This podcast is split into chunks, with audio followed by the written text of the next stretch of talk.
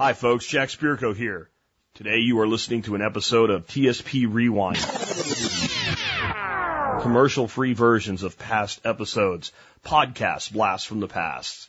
I put these up when I can't do a show due to professional commitments or rare vacations. These podcasts will appear in standard iTunes, Stitcher, and other feeds, but will be titled TSP Rewind episodes and numbered accordingly. And today, on our final rewind before Jack returns, uh, we are rewinding back to episode 535, Cooking with Garden Bounty, Game Meat, Preps, and More. It was first published on October 20th, 2010. Not a lot of stuff to add to the intro of this one. This is just a great, fun show, and I'm glad it worked out to be the last one and on a Friday. But uh, there's some cool stuff in this, like, um, I this is I think the episode where I really talked the first time about beer bread, and I you know bread you got to minimize how much you eat of and all, but it's you know there's a reason it, it our daily bread right like it is the, the, one of the most nourishing uh, long term things that have been with man since civilization and the dawn of agriculture for a reason. And beer bread's pretty good. If I, you know, if I'm gonna if I'm gonna have bread, I want to make some at home, and, and whipping up some beer bread's easy. Also talk about Irish soda bread, bruschetta, uh, pasta and arugula. These are all things you can do with your preps. I talked about bacon, jalapeno dove, and anybody from Texas that ever dove hunted probably knows how to do that. Uh, otherwise, it can be adapted to other things. I talk about using rabbits and squirrels and venison today. Um, summer squash is something that many of you have in abundance right now. Roasted winter squash. How to make just simple, good, delicious chicken soup uh, bean and sausage soup, a potato sausage and kale, which is awesome. Grilled deer heart. If you ever do that, you'll stop throwing deer hearts away. And any of your hunting friends that don't use the heart, you'll have them save them for you. Uh, bacon wrapped deer backstrap. I mean, that just, you can't mess that up unless you overcook it. And don't do that. I give you some tricks of the trade today. It's just a fun show to wrap up uh, this uh, eight days of rewinds. Uh, I really hope you guys enjoyed this this blast through the past. I'll be uh, getting home tomorrow and uh, be back on the air with you Monday morning. And uh, you know, I'm always apologetic when I leave, but the reality is we all need our vacations at time. I needed this one. Hope you guys enjoyed today's show. Again, we're rewinding back. Episode 535, Cooking with Garden Bounty, Game Meats, Preps, and More. Originally aired October 20th, 2010. And you can always support this show by doing your online shopping at tspaz.com.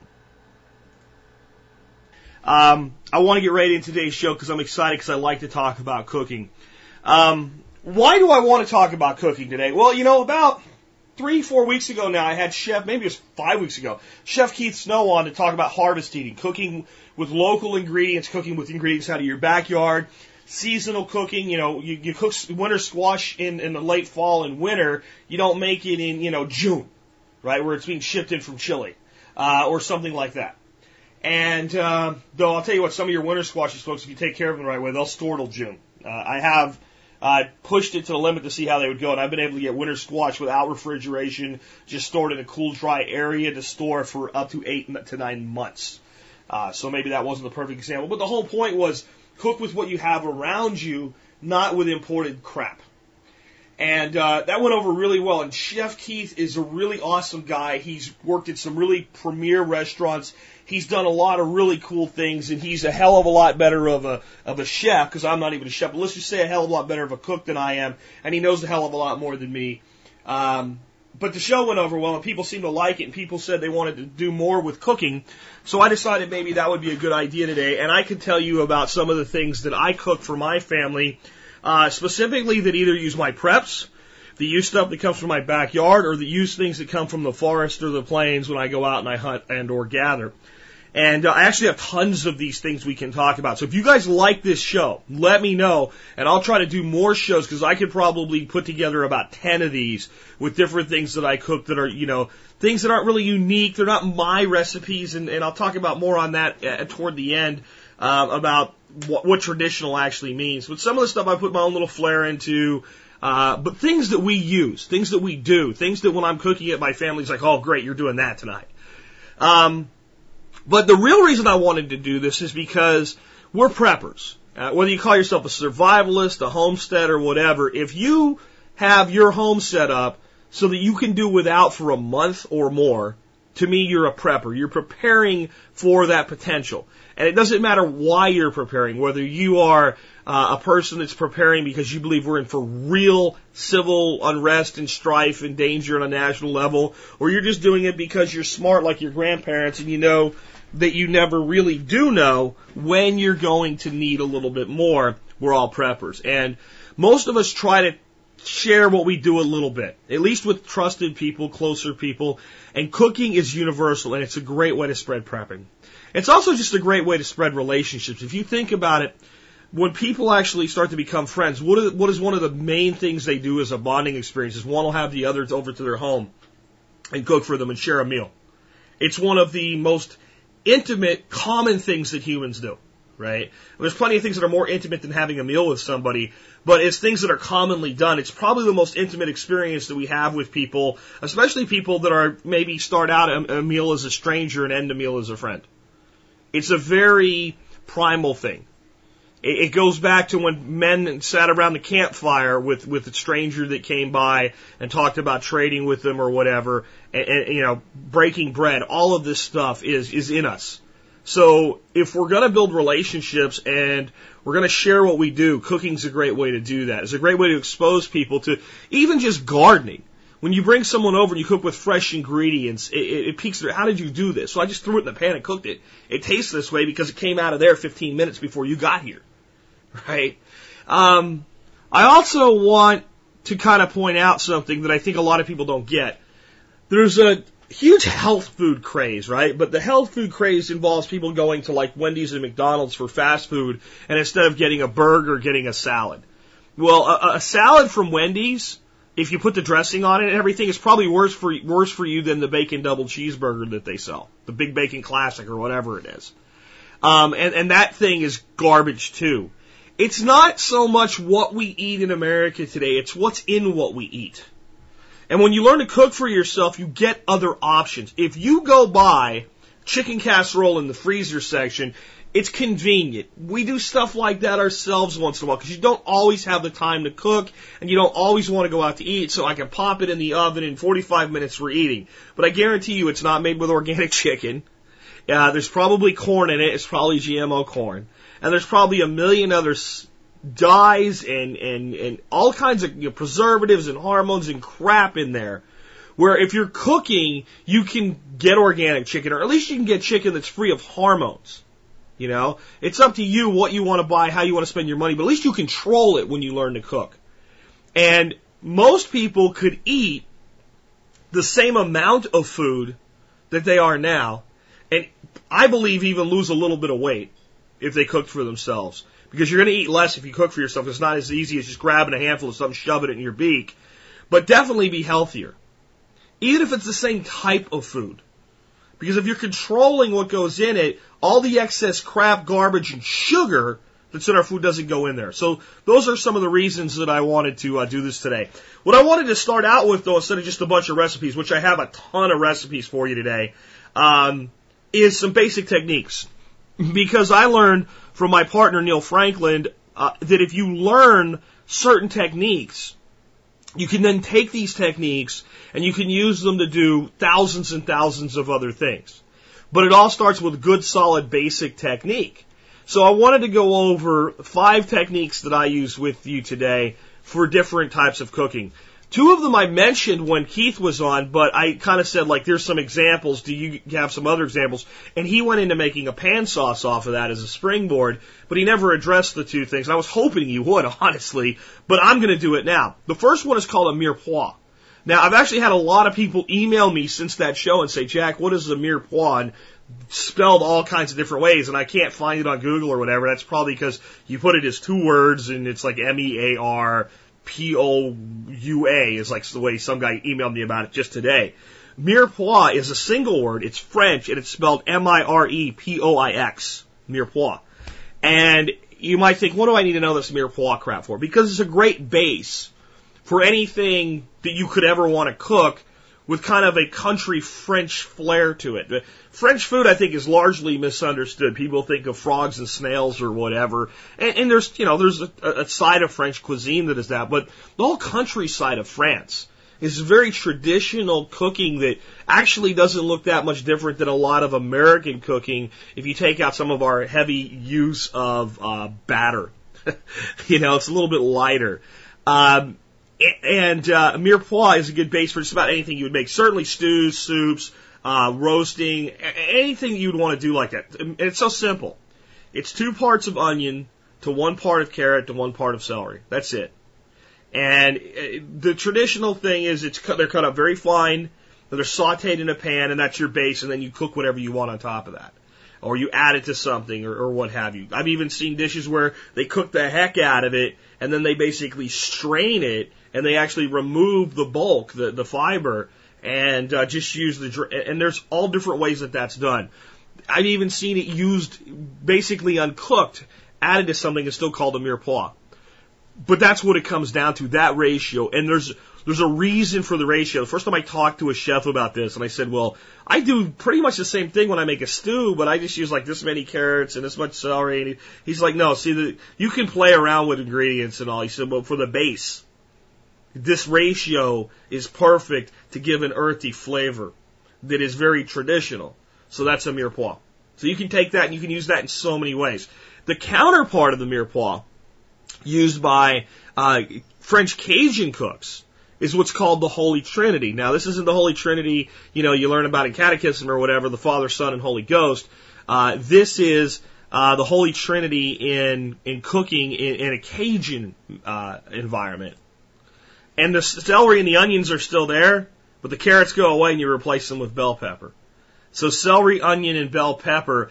And, and my understanding is it's not as uh, coin a, coin a, a, a phrase here. A, a, what do you call it? A uh, no pun intended, as religious about the ratio. You know, two, one, and one. Uh, but you just use a base of green peppers, onions, and celery for a lot of your Cajun cooking. You you could go anywhere from there, but these two techniques are two really good bases. The next one is I see a lot of people that are um, wanting to cook with rice, and they get very frustrated with rice because no matter what they do, the rice comes out sticky. It's not fluffy. It, it, it just doesn't come out right. I've seen people buy steamers, and and there's there's a right way to do rice for whatever you're going to cook, uh, or add to, add add you know put on top of rice or whatever. Uh, and you can do it in all these traditional ways, but there's also a simple, easy way to do rice. And once you do this, you'll probably never screw around with anything else ever again, unless you're making a certain kind of rice in a certain type of way. Cook your rice like pasta. Okay? Don't measure the water for a cup of rice or two cups of dry rice and put it in there and let it absorb all the water. Take a big pot, put more water in there than you're ever going to need to make the rice. Get it boiling. Get it up to a rolling boil. Little bit of salt, a little bit of oil. Uh, add it to the water. Just a couple drops of like olive oil or something like that. Help with the starch release. Throw your rice in there like you're cooking risotto pasta. Boil it and, and take a fork, and when you can take it out with a fork or a spoon and taste a piece and it's done, it tastes finished, right? Dump it into a colander just like spaghetti. Rinse all the excess starch off of it. Put it aside. Leave it cold. And when you're going to use it in your cooking, drop it in at the end to heat it through, or warm it up in a microwave or what have you. Do that. You can you can you know get off of the minute rice, get off of the boiling bag rice, all that crap. Use real regular rice that belongs in your storage you can cook with it whenever you want to, and you'll never deal with sticky rice again. Neil Franklin, again, my uh, my business partner with Franklin Spear Co., who's kind of a real gourmet cook himself, is the one that taught me that. And, and uh, I don't know where he picked it up, but it's it's made me more likely to use rice. The next one is what I call braising greens, and I, I, I call this a separate technique because I see it overdone so many times. And I think that a lot of people aren't even really kind of I don't know, they're just not, they, they don't even think of doing this. And they don't realize how many things it can go with.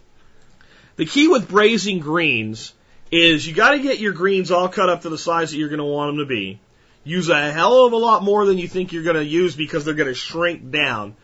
Wash them completely dry them. Get one of those salad spinner things or whatever. You really want them dry when you do this. Um, in your pan, and I like to use a wok for this. I like to use olive oil or peanut oil. Get it good and steaming hot little bit of fresh garlic, add that to your oil and just let it start to, when it starts to, to, to, fry up a little bit, starts to brown, then throw your greens in there. And it could be any, you know, it could be mustard greens, it could be kale, it could be collards, it could be Swiss chard, it could be spinach, it could be arugula, it could be amaranth. Uh, in fact, I do braised amaranth a lot. But as soon as it shrinks down and it softens, get it out of there right? I mean, that's the big thing. If you overcook it, it gets too mushy. It gets too, but if you start doing that, you'll start to realize there's all kinds of things you can do with all those different great greens out of your, your garden. Here's what I did yesterday. I went outside uh, to the garden. I wanted to make lunch.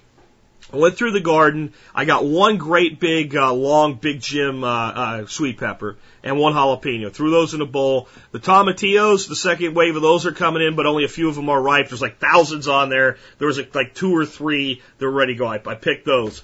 Um, then I went and started looking for greens. I uh, have a couple, you know, a couple volunteer uh, Hopi red dye amaranths that were coming up. Just cut those off and, and cut them up. Uh, took some Swiss chard, took some New Zealand spinach, little bit of arugula because that's just coming around for its second wind after getting through the heat. Um, I think that was about it for the greens there. Oh, uh, some Malabar spinach because that's still, believe it or not, it's so hot down here. That's still going for me. Took that inside and uh, I cut up the pepper and uh, put that with the olive oil and garlic and got that cooked till it was just starting to get soft. Uh, then I took the um, the uh, all the greens I also had a piece of leftover steak from the night before. Cut that up real thin because uh, it just needed to be warm through. I didn't want to overcook it. Tossed all the greens and the tomatillo cut up in. As soon as they were soft, I threw the uh, the beef on top of it. Drizzled a little bit of call it soy sauce. It's a special soy sauce thing I make. I'll save for another show. It's my special recipe for putting on chicken, but you could just use soy sauce for this. Turned it over a few times, sprinkled it with some sesame seeds onto a plate. Done. The whole thing Took me about as long as it took to explain to you. Because I wasn't really thinking about what, I, but without the hot wok first, and without knowing as soon as those greens are wilted, they're done. This doesn't work. And it's going to come into one of the recipes I'm going to give you in a bit as well. Uh, the last one is making bone stock. Uh, what's bone stock? Bone stock is when you go out and you butcher a deer, or maybe you butcher like a, a, a handful of rabbits. You go and have a good day rabbit hunting or something, or anytime you have a lot of bones laying around and you take a roasting pan and you put that ro- you put all your bones in your roasting pan and you put a few cups of water in there so it won't burn. Maybe you add a couple shallots or onions or some other vegetables like that if you want to. You cover that and you bake it in the oven at about 300 degrees for hours, as long as you feel like. And all of the excess meat and fat and anything that's on. You could do this with um, if you had a big old couple beef bones or something. You could do the same thing. Drips down. Maybe you add a little bit of red wine to it. Stretch it with some water. Add a little bit of salt. You do this over time. But the stock you get when you roast bones that way, and you roast it, some of the some of the marrow actually has some of the, the fat and the marrow seep out into it. That stock is probably the richest most flavorful stock you could ever create. You can play with that and do what you want. But those are five techniques that I use a lot in my cooking. Let's go into some of my favorite recipes. I'm going to go quick on the first one because I've talked about it so many times before, but it's basic beer bread. Um, beer bread is one of the few things I actually use a real recipe for, actually, where I actually measure my ingredients and things like that. Because with baking, you, you, you kind of have to. But here's the basic ingredients. Three cups of flour, um, one tablespoon of sugar, one teaspoon of salt, one tablespoon of baking powder, and you want to make sure you're using baking powder, not baking soda. And um, that's really it. And 12 ounces of beer.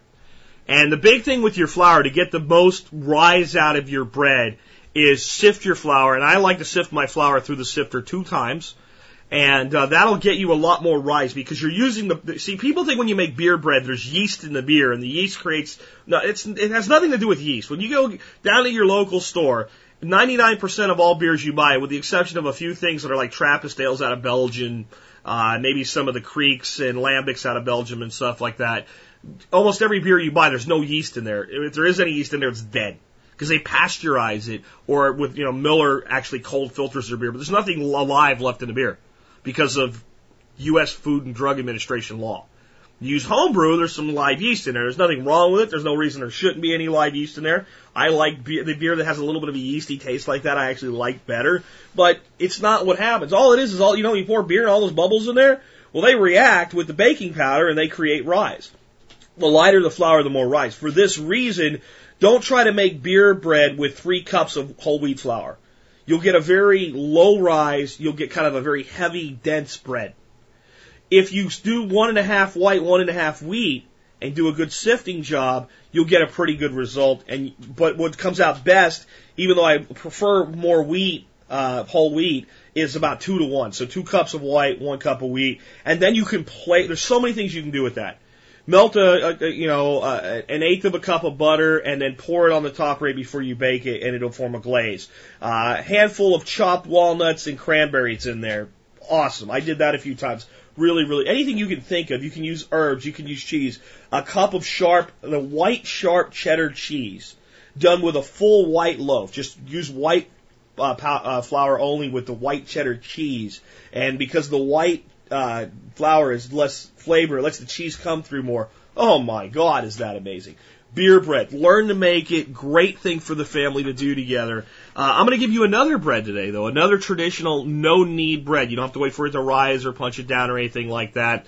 And it's called Irish soda bread. Now, if you go to Google, you'll find like a billion recipes for soda bread, and a lot of them will have things like caraway seeds and uh, eggs and butter and all kinds of stuff in them.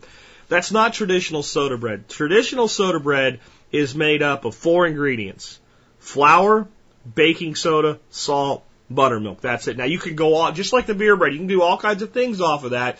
The traditional soda bread was actually probably made from whole wheat flour. But here's a basic recipe for it. About four cups of flour, uh, a teaspoon of baking soda, a teaspoon of salt, and about 14 ounces of buttermilk. You mix, you don't knead the beer bread or this. You just mix it till it's wet, put that into a pan, cook that, uh, at about 425 degrees for about 30 minutes. Beer bread, I cook my beer bread at 375 for about 50 minutes to an hour. You have to keep an eye on it. These numbers and temperatures are uh, based on, you know, trial and error and what works best in your oven and your elevation and things like that. But Generally, I found that um, you cook a little bit lower of a temperature and bake a little bit longer. I get more rise out of breads, especially that don't use yeast, that are no knead breads like soda bread and like beer bread. You can look these recipes up. There's a billion of them out there, but I've just given you the basic ones. And from this point on, as I go through this, I'm going to tell you, um, I can't give you hard uh, recipes. If you start saying, put in the comments, oh, post your recipe for bruschetta, post your recipe for this, post your, I'm giving you the recipes the way I cook them from this point forward. I don't measure anything when I cook. I'm not that kind of cook. Because I've also realized that in most things it doesn't really matter that much. It's all about taste and looking at it and just kind of going, yeah, that's about right. So let's go to my next one. Um, and this is something you can do with bread. You can do, use you can use your soda bread or your beer bread for this, but traditionally you would use like an Italian bread or an Italian baguette uh, type bread for the bread part of this. But it's bruschetta. And there's a million ways to make bruschetta. None of them are wrong. None of them are necessarily right. I'm going to give you the way I do it. We get a whole bunch of Roma tomatoes, whether they come from the yard or whether we buy them. We dice them up. We hand cut them. We do not use a food processor. We dice them up into small dices. We'll use about one or two uh, red peppers, big red bell peppers, based on how many tomatoes they are. We probably use about, if we use about, let's say, eight to ten tomatoes for a small batch, which is sounds a lot, but it's really not that much when you start eating it and sharing it and things like that. Uh, we use one pepper. So one pepper to every eight or ten tomatoes. We'll use about six cloves because I'm saying I don't have a fixed recipe and I really don't, but to give you a feel for the numbers here, I use about six cloves of garlic for eight to ten tomatoes, six whole cloves of garlic, um, and that's that's diced up as well. All of those three ingredients are mixed together. I get a great big handful of fresh basil leaves. I don't know how much. I chop that up real fine. I mix that in there. Then I drizzle olive oil over it all till it's all coated, not swimming, but coated in olive oil. It should still look relatively dry. I use, you know, a few a few squirts of balsamic vinegar to increase the acidity, uh, give it a little bit of flavor, and increase how long it'll last in the refrigerator without canning it. Because I don't like to can bruschetta, because then you cook it, it's not the same. All right, and then I use sea salt, uh, you know, sea salt across it to taste. Mix that up in a bowl. Put that in the refrigerator. It's got to sit. This is the key. That has to sit for at least four hours minimum. If it doesn't sit that long, it won't become what it's supposed to become. During that four hour period, at least two or three times you want to take it out and mix it. And as you mix it, you'll start to see more and more liquid forming in it. That's a combination of the tomatoes just simply releasing some of their liquids, the salt pulling some of the liquid out, uh, the olive oil kind of trickling down, the vinegar trying trickling down, and the reason you want to mix it is so that all of it continues to stay moist. It will almost, almost be have a little bit of liquid throughout it by the time it's done, but not quite. The top will always be a little bit dry. That's your basic bruschetta. You can do whatever you want to with that. That is as simple as that is. That is the most phenomenal thing you could make for somebody with simplicity. And you can do, you can cook with it. It can go, you can take pasta and throw the bruschetta on top of the hot pasta and let it just warm through. There's so many things you could do with it. I'll give you something here in just a second. The traditional way to serve it though is with toasted bread. Take your bread, cut it about a half inch thick. This is cooked bread, by the way. Uh, spray it or brush it with some olive oil. Sprinkle a little bit of garlic salt on top of your bread and maybe sprinkle some rosemary and or basil on top of your bread. You can leave those two out, but they're nice.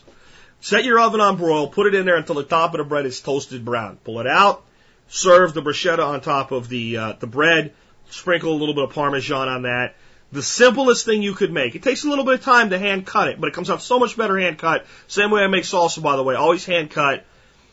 You serve that to people to come to your house, and they're blown away. They can't believe it's just tomatoes basil, olive oil, some red, and you can leave the red peppers out. They're not a necessary ingredient at all. Um, and salt. That's it.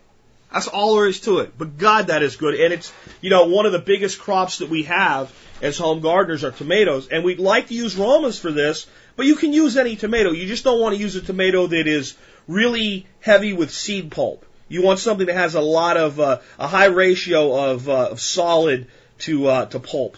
So you want any kind of a tomato that's that's kind of good in that respect. Next one, pasta with arugula. All right, we all store pasta, and we if we have a garden, even if it's arugula is something you should grow in the cool part of the year, let it go to seed in the summer, and plant it again. And you should have arugula wherever you are as often as you can, because you can grow it in a small pot in a windowsill. And it's a nutty, kind of spicy green. Use the technique that I gave you for, for braising greens Take your take your arugula.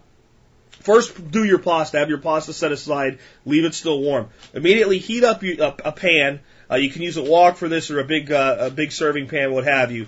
A little bit of olive oil. Get it nice and hot. A little bit of garlic. Um, throw your arugula in there.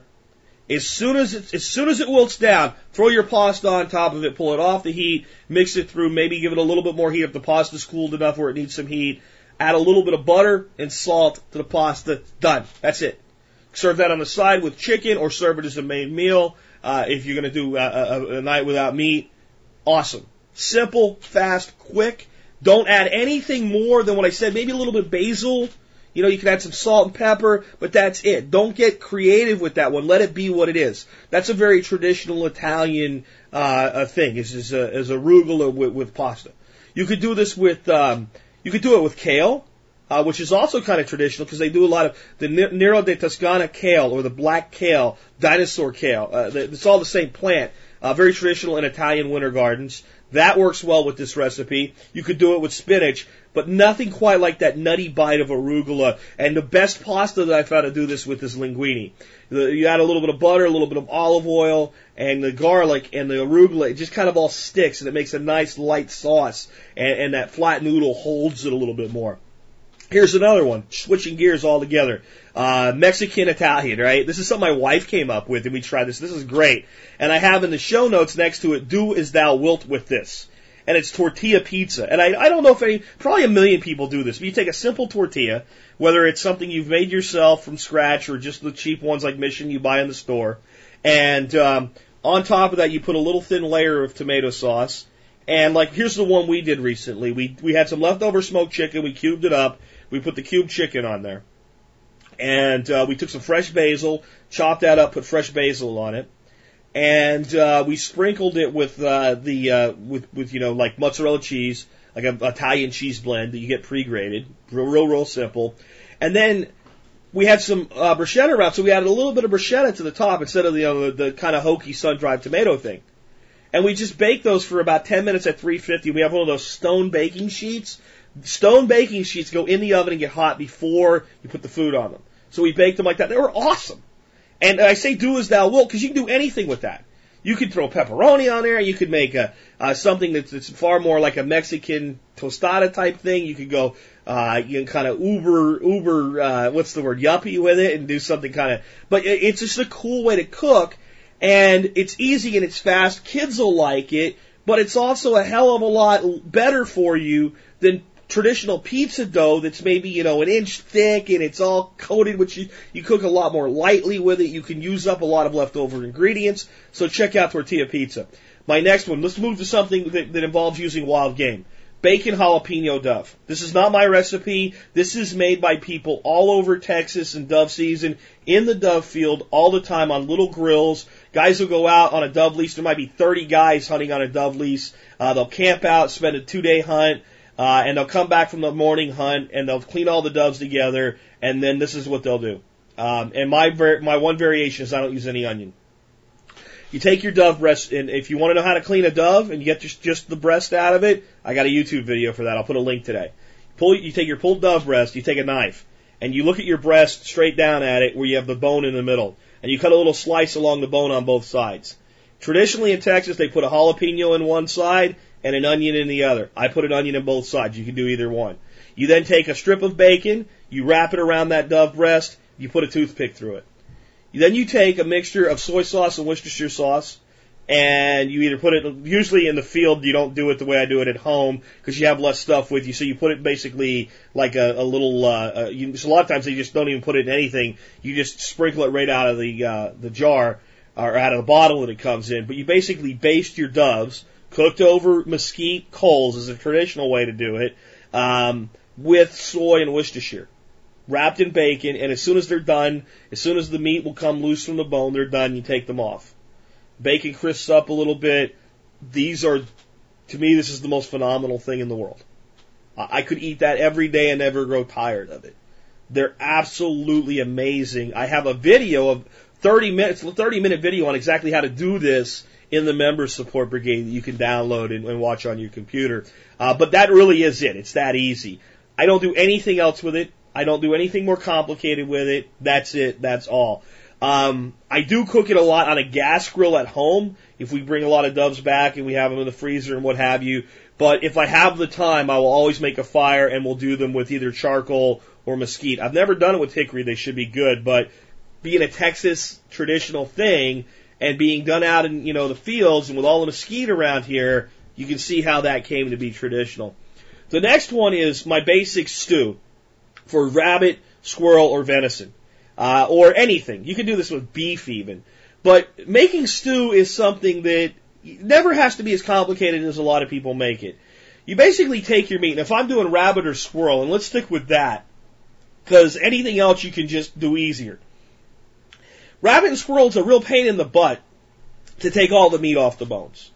It's also not really something you want to serve the stew with, you know, people having to pick up and eat it like a piece of chicken. You'd like to serve it with the meat off the bone. So what you do is you start out with, with your base and you get some good hot oil in the bottom of, of whatever you're going to cook your stew in, just, just enough to coat the bottom, some uh, garlic and onion, and uh, salt and pepper your your venison or your your you know whatever you're putting in there, your squirrel, your rabbit. If you do squirrel and rabbit, cut it into quarters, right? Throw the whole quarters in there. Brown the outsides of it, right? Add enough water to just barely cover your meat.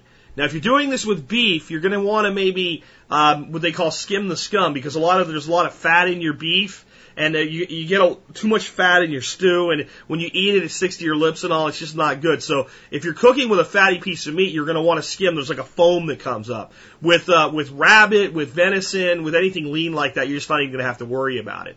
So start simmering it uh, with with your water. Um, simmer it until the meat will literally easily come off the bones. Take all of it out. Okay Leave the leave them the liquid you've created because that's your stock now in there. But take all of your quarters out. Let it cool a little bit so you don't burn your hands, and then just debone the meat that way. Put, every, put the meat and any of the larger pieces of bones, like any like the ribs and stuff, throw away. But like the the legs and stuff like that, throw that all back in there because it's going to keep cooking, and it's going to keep adding to the kind of the stock that you're, you're making. Add a little bit more water, bring that to a simmer. Now add your vegetables. My traditional vegetables I like potatoes, carrots, celery. Big chunks, put that in there, but I want the meat pretty much done by the time I add that. Add as much water as you need to cover the top. This is where I either take some of that great bone stock and use that as part of building up my liquid, or if I don't have any bone stock that we talked about originally, or any stock that I've made for myself, I go to, you know, a commercial stock. And what I like to use for both beef and chicken cooking uh, is a product from Orrington Farms, O-R-R-I-N-G-T-O-N Farms and uh, use some beef flavored stock from that, or use bone stock, or use standard beef stock, or something. You want to add some stock to that if you just use water, you're generally not going to get enough flavor, right? So how much to taste, right? Um, add your vegetables, cook them till they're soft. Now pull out your bones. Uh, one thing I left out right from uh, the beginning when you start adding the water, bay leaf. Bay leaf, salt, and pepper. Those are my traditional seasonings. You can add anything else you want to that that makes sense for you once you uh, once you remove the uh, the bones at this point, and you've you've added your uh, uh, you, when you're almost done with it anyway, you go ahead and remove your bones, right? And now you want to thicken it. Generally, stews don't come out thick enough for me. There's two ways to do this: a couple tablespoons of flour or cornstarch into a cup. Add enough water where you can mix it, mix it till it's really, really smooth. Incorporate that, simmer it until it thickens up for you. Or another way that I've been experimenting with recently that's more of a traditional Irish way to thicken a stew, get two or three potatoes that maybe you cook whole or in big pieces to make it easy to identify and get them out of your stew. Uh, take them out, mash them, and incorporate mashed potatoes as a way to thicken the stew. Either way, that's the basics. You can look up a ton of stew recipes, but just don't make stew complicated. It doesn't have to be. Um, the next one is grilled roasted potatoes. And this is a new one. I have another potato recipe that I still like to make, but this is easier and it's healthier for you, uh, and it's really, really simple to do. You want to use the big russet potatoes for this. Cut them about three quarters of an inch thick, maybe a half inch thick at the thinnest, but you want them thick. You could go up to an inch. Um, cut them in big pieces. So they're big slices. So a really big russet, maybe you would cut it like across so you have big round pieces. A smaller one, maybe you cut it long ways. I like to do them long ways where they almost look like big plank fries. Take a, a, a, a pot of water, get it up to boiling with some salt. Boil them in salt water for only about three to five minutes. Just to where they start to feel a little bit tender, but they're nowhere near done. Take them off, let them cool. All right. I know that sounds like extra work, but it will, you will get a much better end result if you do this. The potato will cook through better and believe it or not, it'll crisp up better. It'll get rid of some of the starch that causes it to stick when you do what you're going to do next. Get a little bowl, in that bowl, put some olive oil and get a brush. Put cracked pepper, crumbled rosemary, and crumbled basil into the, into the olive oil, mix it up. Okay? Maybe have a little bit of extra um, rosemary on the side that you can use out on the grill. Take your potatoes out on the grill, put them on the grill, brush them uh, with with the olive oil, flip them over, brush the other side. On the side that's up, sprinkle a little bit of that dried rosemary and basil on top of them. As they cook, flip them over, give them another little splash of olive oil. You want the downside to have olive oil at all times. It'll help keep it from sticking. The upside though is where you add your extra herbs and just cook it till it's done and browned. Simple, easy, awesome. That is a great side dish for steak. You serve steak with potatoes like that as some kind of vegetable. What more could you ask for? Um, next one today, um, baked summer squash casserole. Real, real simple. Slice up either zucchini or yellow squash or both. Put them into a casserole dish. Cover them with cheddar cheese all right, and add croutons to the top. Bake it until the cheese is melted and the squash is hot. No longer. Right? Which is probably 350 for about 20 minutes. That's it. That's the whole thing. There is no more. Awesome, Kids will actually eat squash that way. You don't need to use a lot of cheddar cheese since you're making it yourself. Unlike some crap out of the freezer section, you can use as much as you want. Remember with your cooking with cheese, when you take the food out, you can always look at it and get a handful of, uh, or uh, you know, a couple pinches of shredded cheese while it's still hot and add some more cheese. If you slather it in cheese, it's like slathering it in salt. You can't take it away. So cheese is one of the things that can add X's to our L's and make us bigger people when we don't want to be. So go easy with the cheese. Now the croutons, you can use store-bought croutons or you can make your own. Let me give you a way to make croutons. Real simple. Take some bread, either bread that you've made or bread that you bought from the store or whatever, uh, especially if it's kind of getting older. Cut it up into cubes. Okay? Now, you can just let that dry out and you got a basic crouton. And whatever that bread's flavored like that, you get, so if it's plain white bread, it's a plain crouton. If it's Italian bread, it's an Italian crouton. If it's wheat, it's wheat, what have you. But if you want to give it a little bit of flavor, spread all your cubes bread out in front of you. Get a simple water bottle that you can mist water with. Mist it very, very lightly. You don't want the wet bread, bread wet at all. You want it just moist enough that when you do whatever you're going to do next, it'll stick. A little bit of salt, a little bit of pepper. This you want to use a fine salt for this, but use your hand. Don't use a salt shaker. You use way too much. Or garlic salt, basil, rosemary, whatever you want to do to flavor your croutons.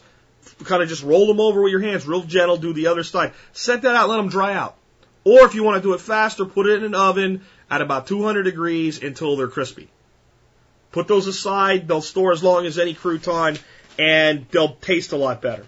Use those as a crouton for a salad. Use that for topping uh, your uh, your squash casserole I just gave you, what have you. But squash casserole, it doesn't have to have much else in it other than the squash, because when you bake squash, a lot of the, the, the liquid in the squash comes out. Little salt and pepper, a little bit of cheese, a little crouton. That's all you really need with that.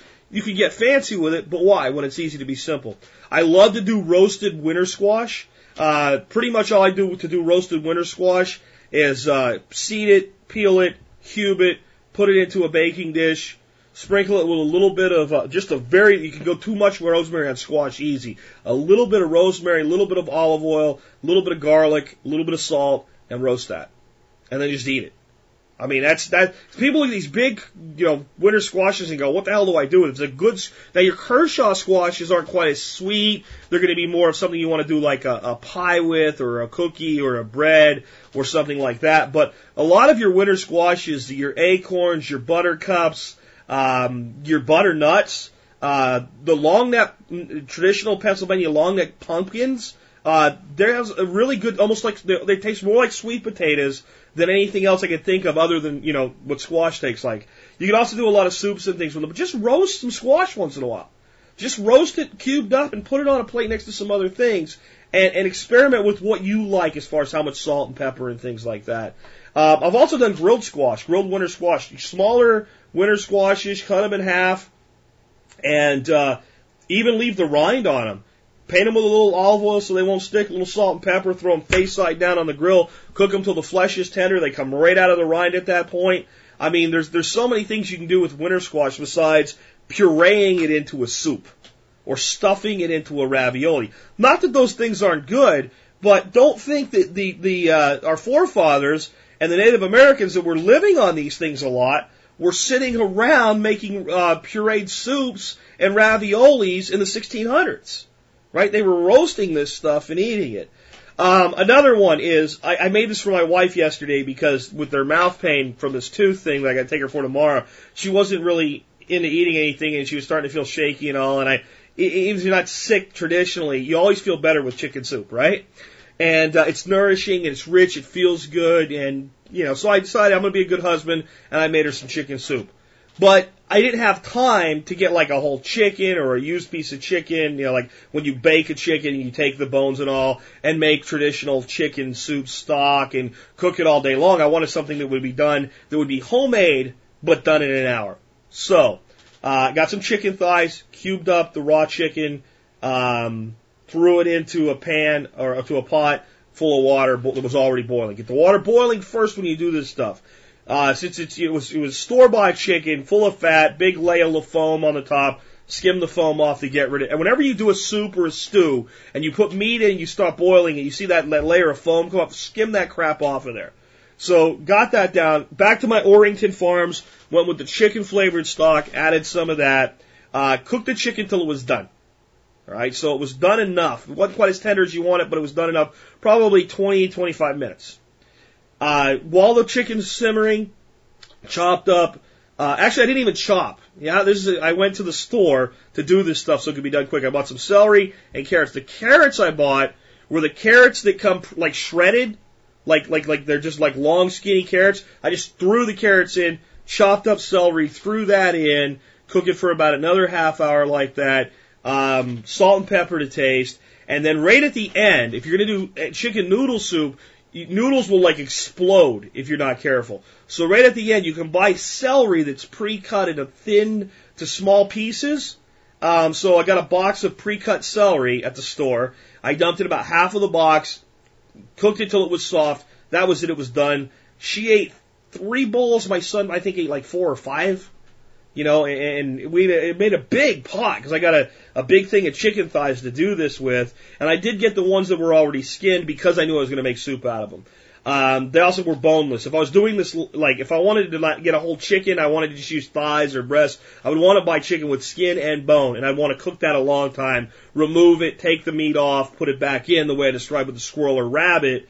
But to make it quick, just use a good solid chicken stock uh, to bring the flavor up. And again, Orrington Farms, it kind of looks like bouillon, but it's a little bit moist. It's my favorite to cook with. For, they have a ham base, they have a beef base, they have a chicken base. I love this stuff. It stores damn near forever. It doesn't need refrigeration, so it's great as part of your preps. Um, the next one is a basic bean and sausage soup. This is really easy, and this can be done with a bunch of different kinds of beans. It can be done, but I, this is for dry beans. This is to make use of all those dry beans that you have sitting around.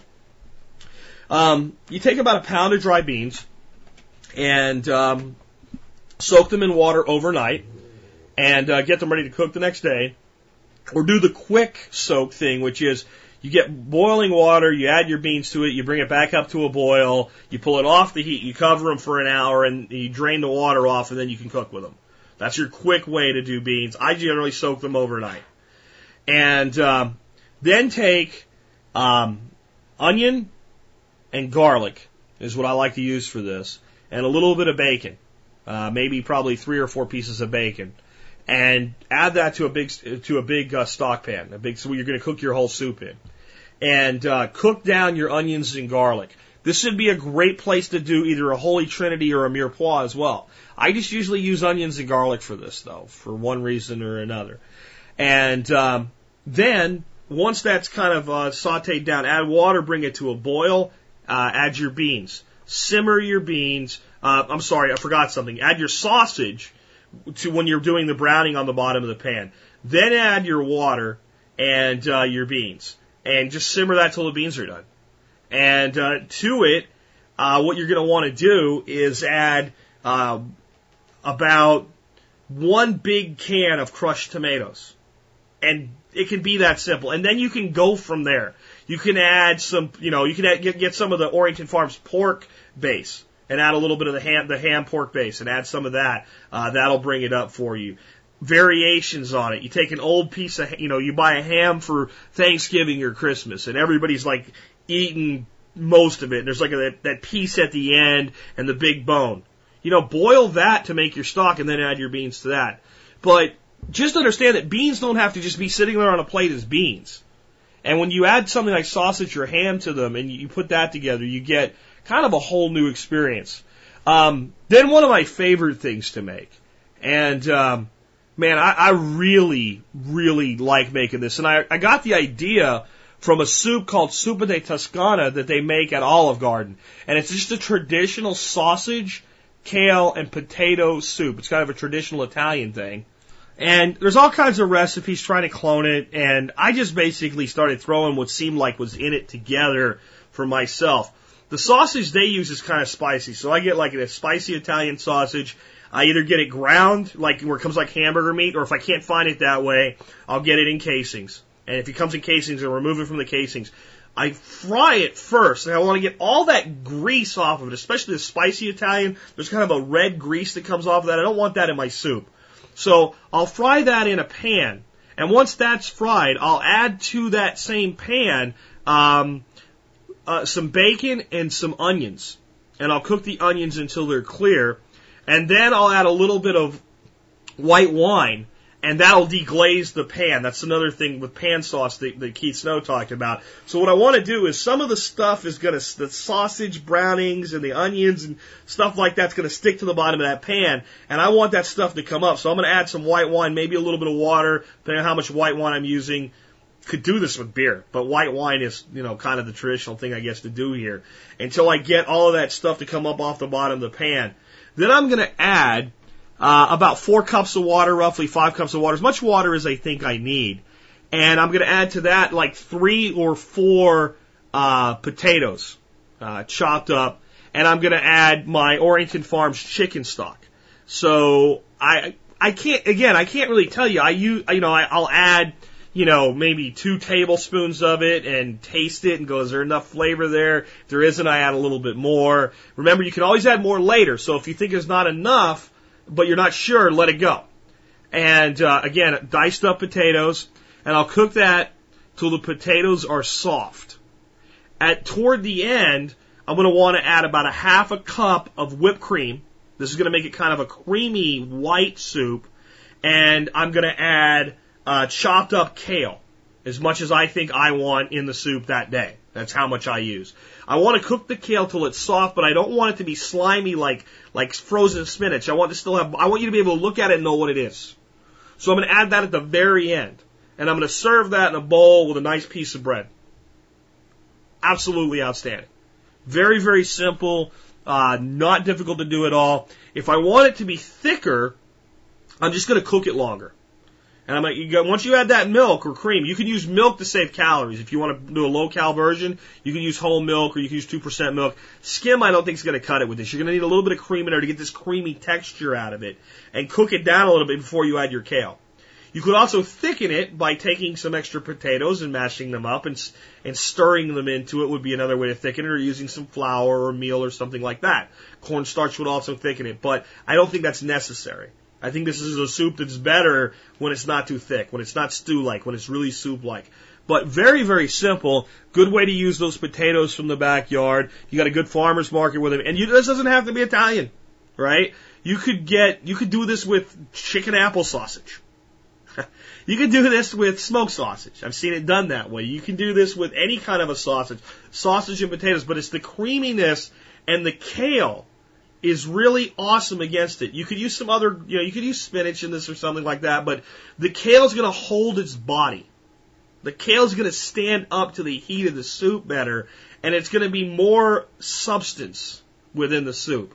So that's another one you might want to give a try too. Um, after that, what else do I got for you today? Grilled deer heart. oh man. Um, the first thing that I generally eat out of any deer that I kill is the tenderloins, not the backstrap, but the tenderloins, the ones on the inside, the filet mignon, and the heart. This is what I do with the heart. Take the deer heart out. When you get a deer heart, or you can do this with beef heart, you can do this with any kind of heart that you want to eat. Uh, but traditionally, I've done this with deer heart. You're going to see a lot of like fat on the outside. You need to trim all that off. You're going to cut it open. There's going to be all kinds of little ventricles and things and stuff in there, stringy looking things. Clean it all up so it's just meat. And if you have any squeamishness about eating a heart, I want you to think about like a heart's not like kidney or liver. It's not a organ in that capacity. A heart is muscle. It's the same type of thing you're eating when you eat a steak. All right, so it doesn't have any of that mushy liver-like quality that certain organ meats do, uh, which is part of why I like it a hell of a lot more. I'm not a liver fan at all. Not a, I'll try anything once, but those things have never worked for me. Heart's a different story. Cut it into the biggest pieces you can and get it cleaned out. Get garlic powder, not salt, paprika, and a little bit of salt and, and, and black pepper and and you know sprinkle that on on on the heart. It'll all stick. Get you know nice wet heart. Just go outside, fire your grill up, and we get the grill nice and hot.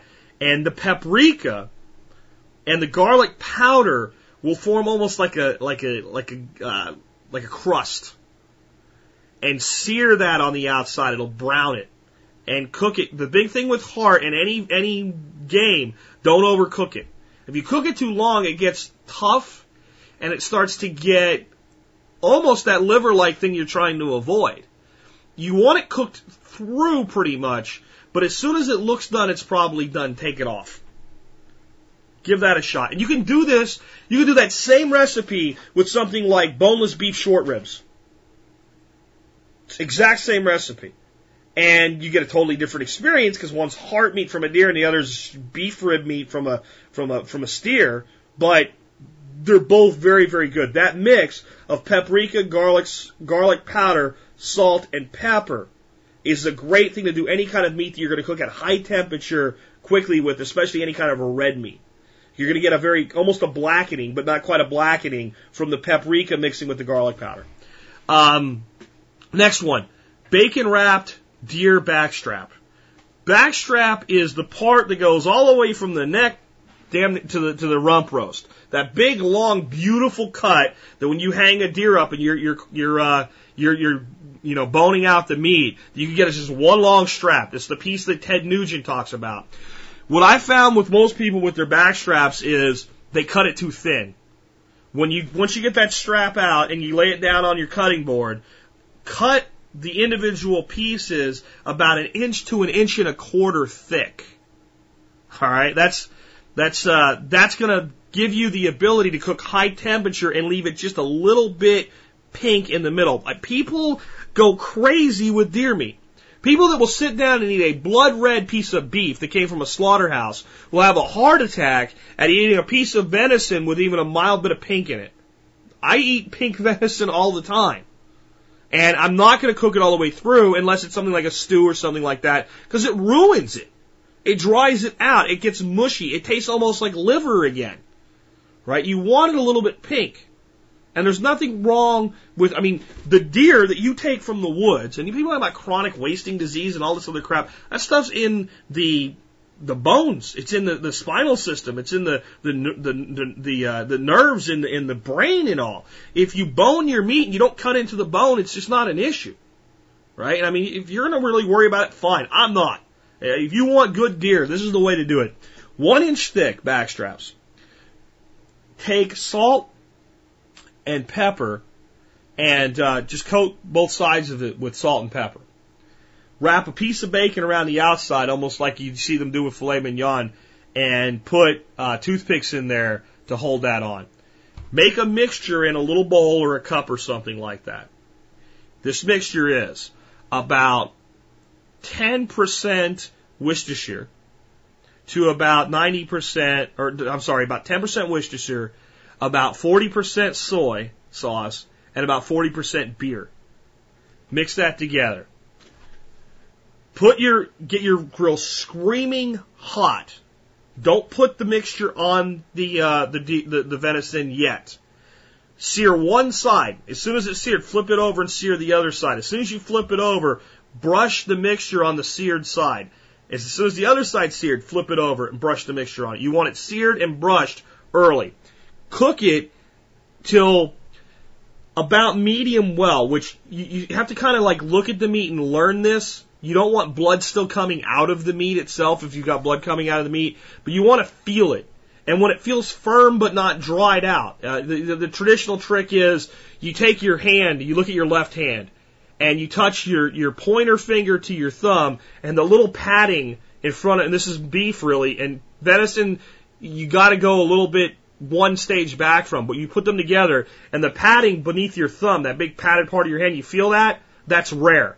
Now open your fingers again, take your, your, your finger you'd give somebody the bird with and touch the tip of that to the tip of your thumb and feel that, right? And that's, that's medium and then take your ring finger and touch the tip of your thumb and push that pad, and the way that feels, that's medium well. And then take your pinky to your thumb, and that's well done. And that should never happen with a piece of red meat ever, because it's ruined. That's my opinion anyway. Okay, so you want to cook it till about that second finger. Right, and put it to the side because it'll keep cooking. Any kind of red meat, especially, you get it good and hot off the grill. You set it to the side and let it rest. We'll talk more about that in a second. Uh, it will continue to cook some for you.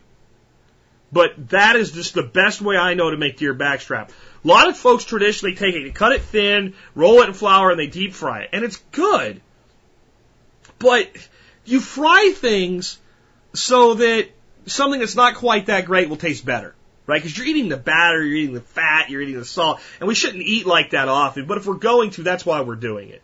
So, I mean, because you gotta admit, if you take a really nice marinated fried piece of chicken and a really nice grilled piece of chicken, that fried piece of chicken tastes better. It just does. But venison backstrap is such a succulent, rich piece of meat with so much going for it. It's not something that we want to, to you know, to uh, to cover up. So that's a lot of recipes. I want to finish up today with a few, I guess you would call them tricks of the trade. Um, number one, I've talked about this a little bit going through. Get your pots, pans, grills, whatever you're going to put your food on, hot first. If you take a cold piece of meat, put it in a cold frying pan, and start heating it up, you're going to boil it, not fry it, and it's going to come out like crap. Get it hot. Now, you can overdo this. You can get it so hot when you stick that meat in there, it just burns. Uh, you can get it so hot that it, you know, it's too hot. But get it good and hot first. If you got oil in there and, and some like shallots or garlic or something, they should be turning brown before that piece of meat goes in there. Number two, allow your food to come to room temperature before you put it on the grill or in the pan or whatever. This is specifically with meat. Here's what happens. You get that pan nice and hot. It's all ready to go. You've got your seasonings in there. You got your butter, your garlic, your herbs, whatever it is. You take that cold piece of meat and you put it in that pan. And it's so cold, and, and most household ovens and stoves and, and even our most of our backyard grills don't have that much BTU power. So as soon as you put that meat in there, that space that the meat hits drops in temperature. And if it's cold meat, it drops way, way down. And has to slowly come back up and it counterbalances the fact that you heated it up in the first place. The other thing that often happens, and this is why people don't get their pans hot first, is because the meat's so cold and it's like such a down temperature on a hot surface, what happens? The meat sticks. And they think, I can't get my pan hot because my meat sticks. But it's because you're putting ice cold meat into a hot pan. Take your meat out an hour before you're going to cook, two hours before you keep it covered, but let it out. Let it warm. Let it come to room temperature. It's not going to go bad in an hour or two. And you're going to get much better results. Um, next one. I talked about this with the venison. Rest beef, in fact, most meats, including poultry, uh, anything other than probably than fish, when you take that off a grill or out of a pan or out of an oven, let it sit for 10 to 15 minutes. I used to screw this one up. I used to obsess. I'd bring steak and come on, everybody eat before it gets cold. Like it's going to freeze in 15 seconds or something. When you've got meat hot, really hot, all the fat, all the juice, everything that's left in there is in a very liquid state. If you cut it at that point, what happens is it all runs out.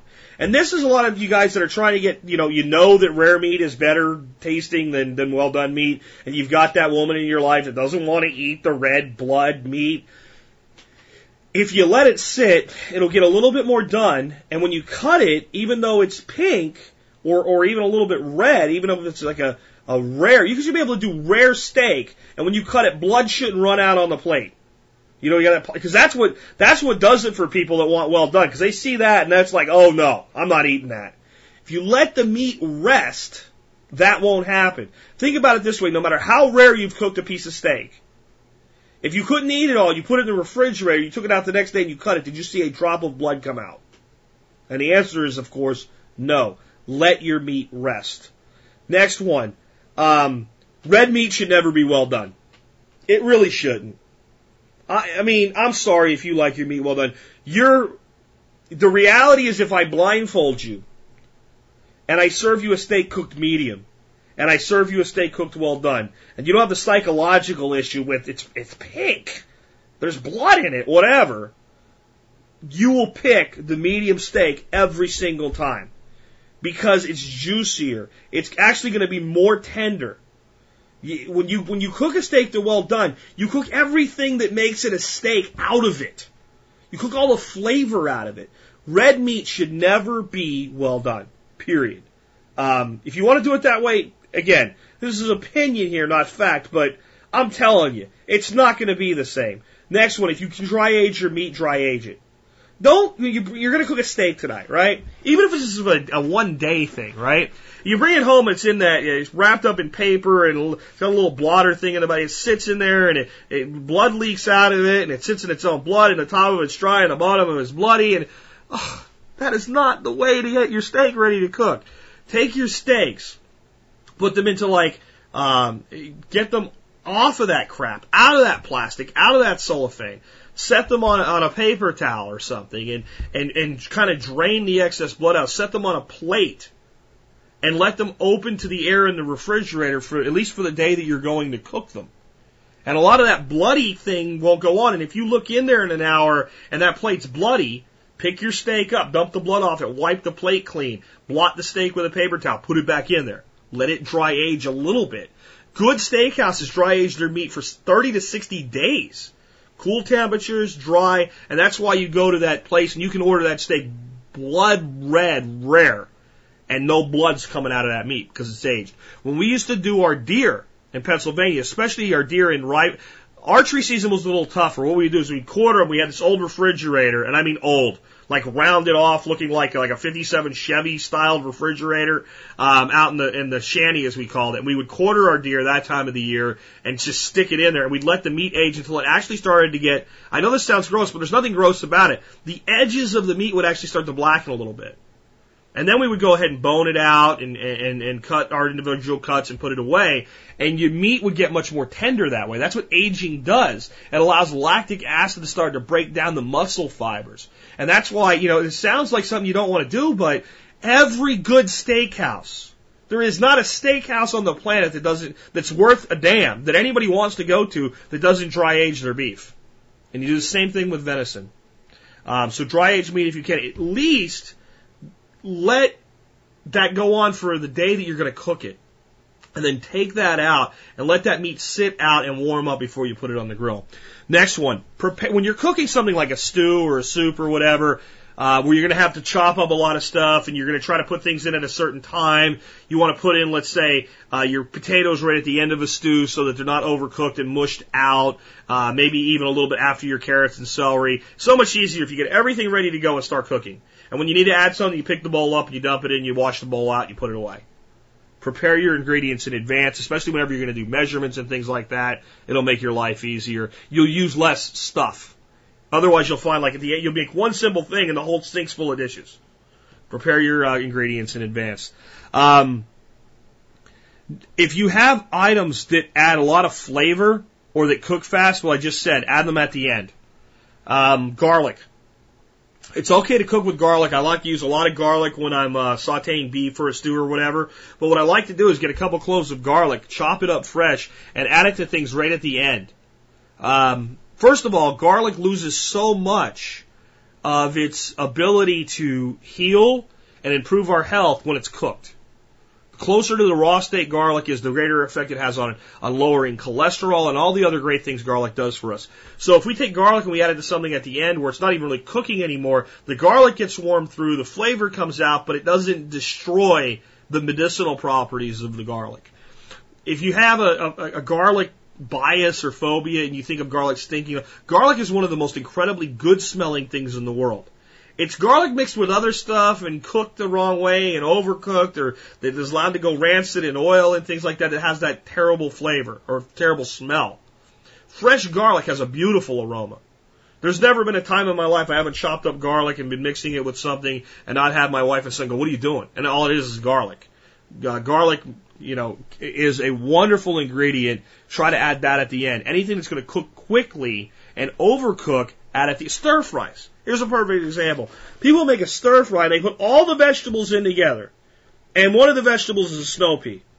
A snow pea should be sauteed for maybe, maybe 60 to 70 seconds. But people throw the snow peas in there with things that can cook longer, like let's say green beans and celery, uh, and the snow peas are just mush when the uh, green beans and celery are, are perfect. So if you have something that's delicate, hold off until the end to add it. That's just a simple thing. Um, next is, as far as cooking in your home, if you have the option to have a gas stove, you will be so much happier than an electric stove.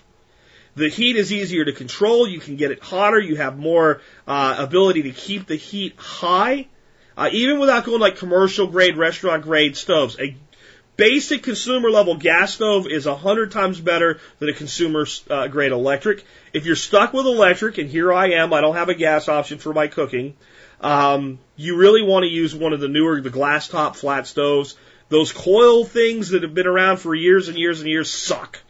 They heat unevenly. They never stay level. If you're, I'm not saying to go out and throw your stove away, but whenever you're getting a new stove, if you have a gas option, gas first. Second option, uh, radiant heat, flat top, glass top, um, uh, uh, stove. And, uh, only because you have to settle for it.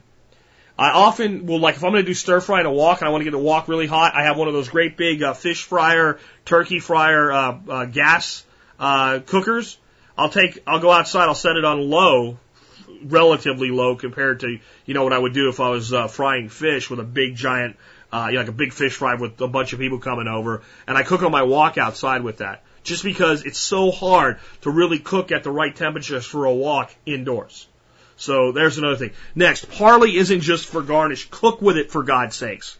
Parsley does so many wonderful things. I was talking about garlic before for a, for just a, a unique seasoning to use to cook anything. Chop fine uh, parsley, basil, and garlic in equal amounts, right? And, and not equal amounts because like you have your parsley, it's a great big. Once chopped up, right? Once you got it all chopped fine, I mean really finely chopped. Get your your cleaver or your butcher knife or, or whatever, and I mean just chop the heck out of that stuff. The basil and the garlic it's very finely chopped. Same amount of garlic. Mix that together. Rub that on meat. Rub that on chicken. You know, in your stews, in your soups, chopped parsley uh, at the beginning and is a is a is a flavor adder at the end. Par- Here's the thing with parsley: when you're doing pot roasts, when you're doing stews, when you're doing anything like that, generally we cut like the either flat Italian or the curled parsley that's the top. We throw the stems away. Take your cut the top off your parsley. Tie a piece of uh, string around it, you know, baker's string or whatever, to keep it all bundled together and take the whole bundle of your parsley stems and cook that in your stew or your soup or with your pot roast. And at the end, since they are so fibrous, take them out. But the flavor that adds is amazing. Cook with parsley. Uh, really great uh, little tip there toward the end here. Um, if something seems like a good idea, frickin' try it. You know, if you want to, if you want to make a soup with pork, uh, pork roast, sausage, and beef, and, and it sounds ridiculous, try it. Yeah, whatever. Do whatever seems like a good idea. If it's, my wife's always like, well, what if I make it and it doesn't taste good? Don't do it again. You learn something. You know not to do. But then I've done all this. Just try it. That's how new things happen. The next thing is, um, watch cooking shows, but focus on their techniques more than their recipes. When you see them put certain uh, combinations together or cook in certain ways, that technique is far more valuable than a recipe. If I give you a recipe you can make something, what one thing. If I give you a series of techniques, your options are unlimited. So the cooking shows, all these shows like that, uh, look at the techniques, look at the combinations, look at the methods that they're using.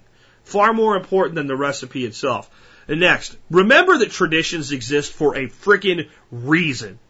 Okay, I I get like when I watch cooking shows, when I start to get like, oh my god, I just can't stand this person. This one like, well, this is my version of Irish stew, you know, Irish lamb stew. No, there isn't. You know what? You don't have a version of Irish lamb stew. You might add some things to it and all, but Irish stew, by its traditional recipe, has been made that way for thousands of years. There's a reason. Okay? Basic hummus. I go to restaurants. We have a wonderful type of hummus. Really? And they sun-dried tomatoes and chopped up black olives and big old hunks of garlic. It's not that it doesn't even taste good, but it, it's so far from hummus that it's just not hummus anymore. So it's not that you can't add things. It's not that you can't embellish things. But if you want to make something that's traditional, like a, like an Irish stew, like a hummus, like um, a lot of traditional Oriental cooking and Asian cooking. Learn to do it the simple way first, the way it's been done for hundreds or thousands of years. Do it that way. When I started teaching people on this show how to make beer bread, I said there's all this stuff you can do to it. The first time you make it, make plain Jane white beer bread And when I said to do soda bread today, I gave you the plain Jane way to do soda bread. Soda bread, by the way, Irish soda bread that I talked about is traditionally done with wheat because it was done by, by peasants. Let me kind of finish up telling you a little bit about that because that'll drive home the traditional aspect. Why does soda bread exist in the first place? Why, why is it there? Be, not because housewives uh, that were making Irish soda bread back in the day were too lazy to knead dough. Didn't have time to knead dough and let it rise.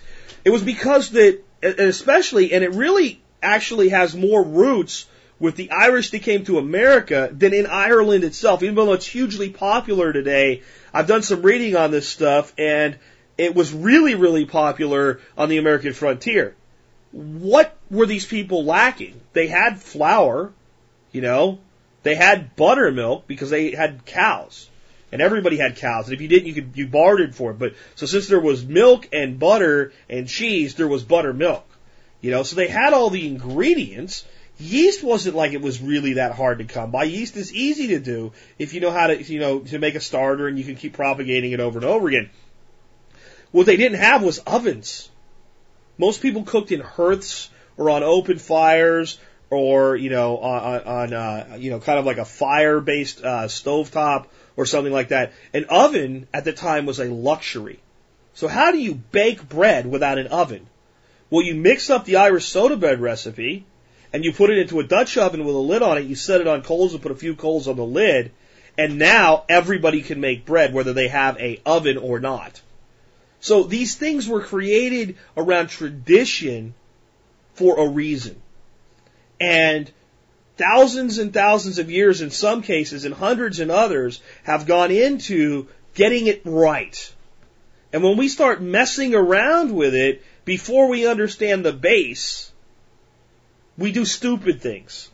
Like Emeril, I watched a show with him where he was pouring maple syrup on Brussels sprouts. It's just, and he was, and I don't remember what he was called, but it's like my version of this Dutch dish. And I'm like, my wife is Dutch and her family is Dutch and no one in Holland that I know or the Netherlands has ever poured maple syrup on a freaking Brussels sprout ever. So understand and respect traditions in your cooking. It doesn't mean you don't experiment. Remember what I said. If it seems like a good idea, give it a try. But just remember, by the time that you add cranberries and walnuts to your Irish soda bread, it's not Irish soda bread anymore. It's Irish soda bread with. And I think that if we do that, we'll get a lot more of a respect from the traditions that were handed down. Because remember, cooking isn't just about sharing and eating. It's also about preserving traditions. I'm sure your family has some wonderful recipes that have been handed down. So I hope this was a good show. I know it doesn't seem like the survival podcast, but if you think about it, most of the stuff I gave you to cook with today, part or all, is provided by our hunting, our fishing, our homesteading, our local farmers markets, all the things that we, the, the things that we store, the pastas and the beans and stuff like that. I know I wasn't real specific with the ingredients. You don't have to be. Just start, see, to me, you'll become a better cook if you don't, every time you cook, sit down and go, one cup of this and one cup of that and one, no, no. Understand the basic ingredients that go into it and look at it and think, you know what? This is stew. I have some tarragon growing in the backyard. Go out and cut a couple big pieces of tarragon, tie a string around it, throw that in your stew, and at the end pull it out just like you pull out bay leaves. See what the difference is. Start with things very, very basic, very, very traditional, and then when you make changes, add one or two things and see what the actual effect is so you know what the effect is. Become a great cook. Because if you become a great cook, you're going to have more fun in your garden. You're going to have more fun with your homesteading. Hunting is going to mean more to you. Fishing is going to be, mean more to you. Going to your local farmer's market and buying fresh produce and fresh meats are going to mean more to you. Preserving what you have will mean more to you. So, with that, this is Jack Spirko with another edition of the Survival Podcast, helping you figure out how to live that better life if times get tough, or even if they don't.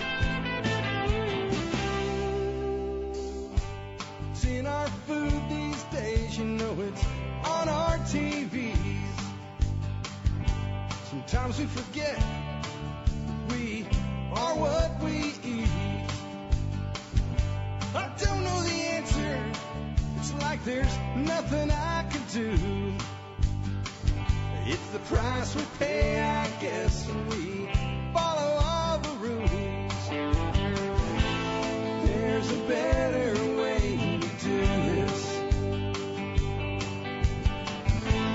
Let me show a better way.